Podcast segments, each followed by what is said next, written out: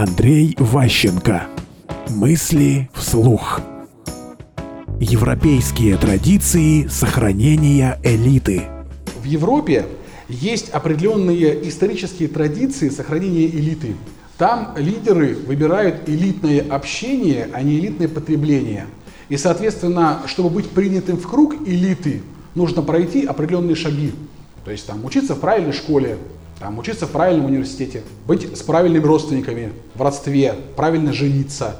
И тогда ты имеешь право приходить на прием к государственному канцлеру в гости. Господин Абрамович купил клуб Челси в Англии. Не потому, что он такой филантроп и очень увлекается футболом. Есть гораздо более дешевый способ смотреть футбол, чем иметь собственную команду, выкинуть на нее там полтора миллиарда фунтов. Он это купил для чего? Потому что он выполнял социальную нагрузку. Он пытался вписаться в общество английское.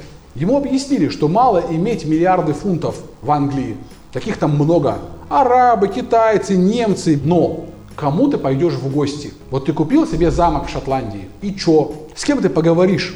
О чем поговоришь? В Европе, в Америке есть традиции общения. Но эти традиции негласные, не написаны, но очень жесткие. Попасть в высшее общество можно совершенно определенным образом.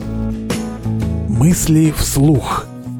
Слушайте новые выпуски и ищите аудиокниги Андрея Ващенко на Литресе.